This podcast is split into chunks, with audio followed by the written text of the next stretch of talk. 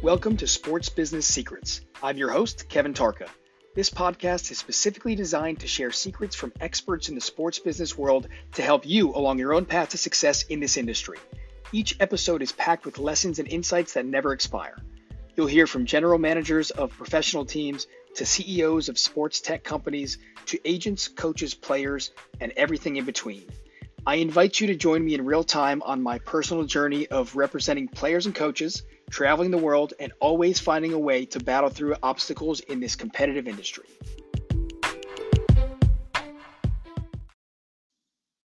Happy Friday, my friends. Today is one of those solo episodes where I'm just going to ramble on for a little bit. I had some very late nights and very early mornings the last two weeks, uh, pretty much consistently, and almost done wrapping up a few contracts here, which is exciting. But per usual, I found myself doing some reminiscing and my brain going a million miles an hour this morning, and just wanted to get all the all the thoughts that were on my mind uh, onto paper and into audio form here.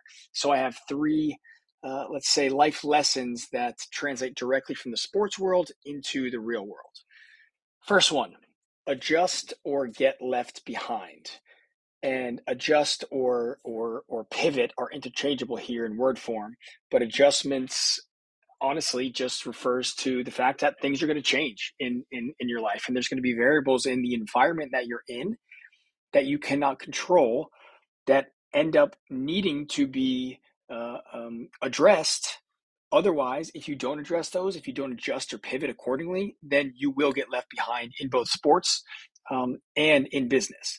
And sports obviously will start with those are easy examples. Let's just say you're playing a basketball game, and after the first half, your team is losing. If you're the coach or the player, you realize that in this particular game, the other team is scoring at will whenever they want when they get the ball inside the paint but they're also shooting a terrible percentage from three. So, in order for you to win the game and not lose the second half again, you need to make an adjustment. And you decide to shift your defense from man to man to zone so you can pack the paint. And yes, you're going to give up shots, but they've been shooting it bad, uh, you know, really poorly from outside the three. And you want to make it difficult for them to get easy entry passes and easy points. Okay. So, is this going to work? I don't know, maybe, but if you don't adjust uh, and they continue to do what they're doing, then you don't really give yourself a chance to win, right? You adjusted, you pivoted, and it doesn't just apply to uh, team strategy or or player strategy, right? If you're if you're a guard and you were known as a shooter in the past, but you start to realize that your shooting percentages are are are average, they're they're okay, but you're maybe a better distributor, and your team wins when you have four more assists, more so than when you have a good shooting game. Maybe you shift or you pivot from a pure shooter into a facilitator or a point guard or uh, you know a secondary shooter. That's a pivot. And then one last example. Um, it, it doesn't again just happen to do with like individual situations. It could be industry. There was at one point uh, a basketball game without three point shots. Apologies if that makes somebody age themselves or date themselves here, but there was a time.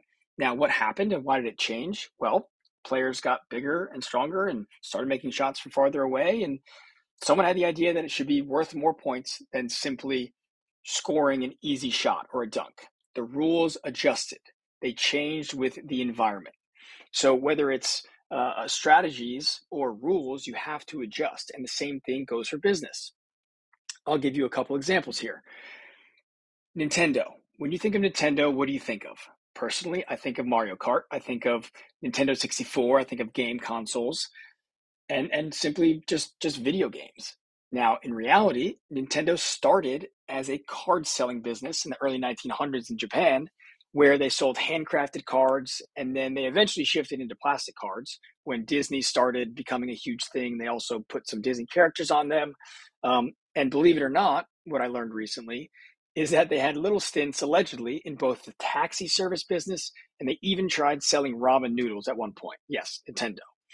Uh, but they eventually found what worked for them and they pivoted into not doing the other things, but doing the thing that worked correctly and brought them profit, which was creating those consoles and and uh, and the famous games that we know today: Donkey Kong, Mario Kart, you name it.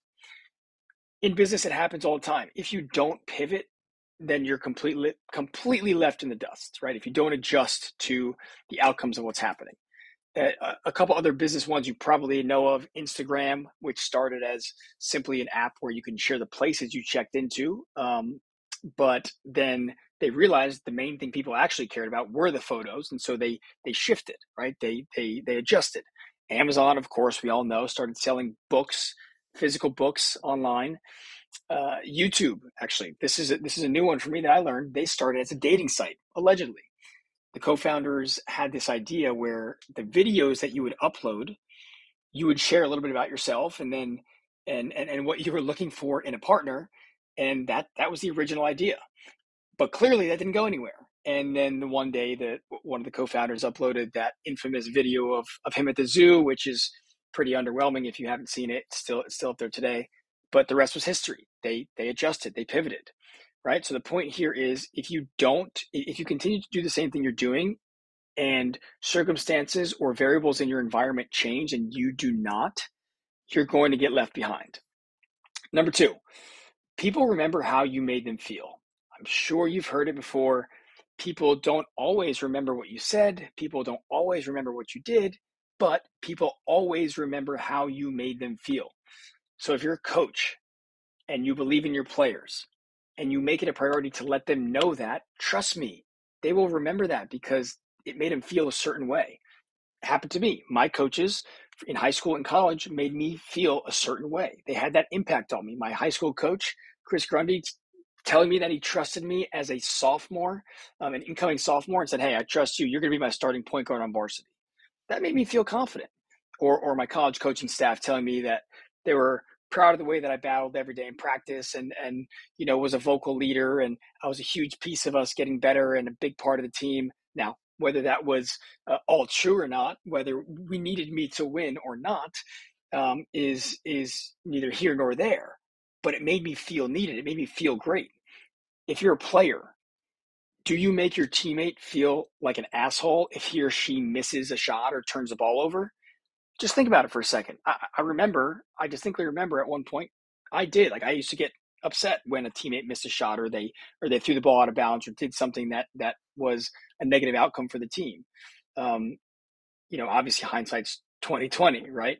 Uh, I adjust and I changed that, and I, and I like to think now it's a different approach. But there's a huge, huge difference in making a teammate feel really shitty like that after a bad play um, versus telling them how to improve or what they could do and have that next play mental, uh, mentality. One way makes them feel like shit and it takes away their confidence. And the other way makes them feel like their teammate cares for them, held accountable, and makes them want to do better the next time. So that same thing goes for business. If you're in business and you're a leader, do you remind your colleagues or your employees or people that are at your company how important they are for the, the mission of the overall company? if you do, it probably makes someone at least feel encouraged to show up and give it their all.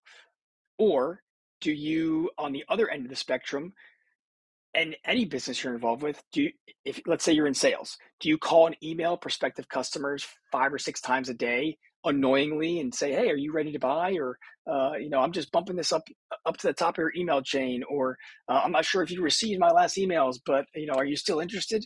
that probably makes somebody feel annoyed and feel like never speaking to you again and putting you on the spam list, right? Do you tell someone if they did something wrong in a certain type of way?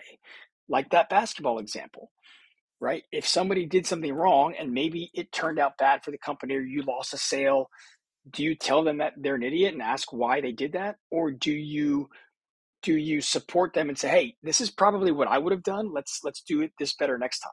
Huge difference. Now, for this one, it's important.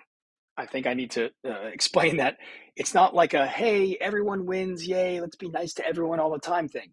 That's not what I'm saying. The point is, communicate in a way that you are aware of how you are making someone feel, which ultimately affects the outcome of what happens next. So, those are the first two, and save the best one for last here because it fires me up the most. Um, And this one is someone else cannot want it more than you. I'll say it again. Somebody else cannot want it more than you with whatever you're doing. I, I, I don't know why this one fires me up the most. I know I'm wired differently. I, I, I have to be to get where I want to go in life, but sometimes I wish I could just be someone else for a day and, and actually, uh, you know, walk them through the steps.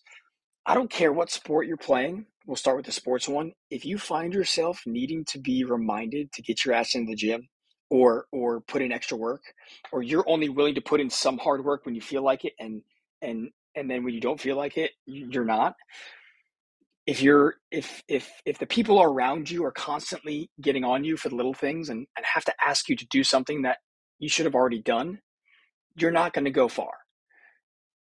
Now for this one don't get it twisted i'm not saying we're all perfect. Uh, of course we all need a kick in the ass sometimes and, and and a reminder and to be held accountable some more than others. But if someone else wants something more than you do then your upside is extremely limited.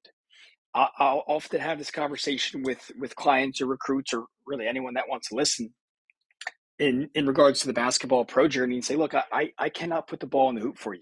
There's obviously other variables on that path, but I can't score for you. I can't put in the work for you. I can't want it more than you. You have to be willing to sacrifice things that others are not willing to sacrifice if you want to make it to the highest level. If you want to be a pro, and you you only want to be a pro if you go to a nice city in, in, in Europe or if you get on a roster in the G League or if you uh, you know if you only want to be a pro if you go to a team that has the top notch facilities uh, and flies to every game on a nice plane and you only want to be a pro when it's comfortable to be a pro and sexy to be a pro then you just don't want it bad enough now obviously when you get to a certain level you you you have the leverage to be able to choose those things and filter those things out but um, you just generally speaking, if those are your stipulations, then you're not willing to sacrifice enough, in my opinion. And again, as always, this translates directly to business. This is another reason why I believe athletes often, for the most part, have the skill set, the character, and the opportunity to absolutely obliterate the competition in the real world, in the corporate world, in the business world. If athletes put all this together if you want to make a lot of money being insert any job, an insurance broker, cool. Put in the work. Show up earlier than Frank down the hall does. Uh, do more due diligence than than Maria, who has the same position or same title as you. Stay later than the vice president of that company who got the job, maybe because they just happen to know the CEO. If you want it more than other people, the results will come eventually Maybe it's tomorrow, maybe it's in five years, but you have to put in the work and want it more than other people in order to get the results.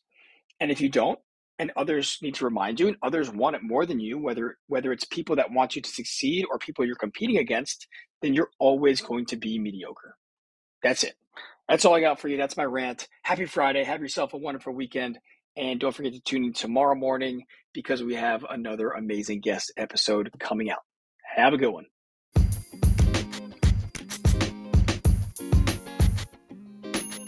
Thanks again for listening, my friends. If you enjoyed the episode or if it brought you any value at all, it would mean the world to me if you could give it a rating and a review on Apple Podcasts. If you share it on social media, make sure you tag me at Kevin Tarca. If there are any topics that you want me to dive into or any guests you'd love for me to have on the show, just shoot me a message and I will do my best to make it happen. Have an amazing day and hope to see you back here soon.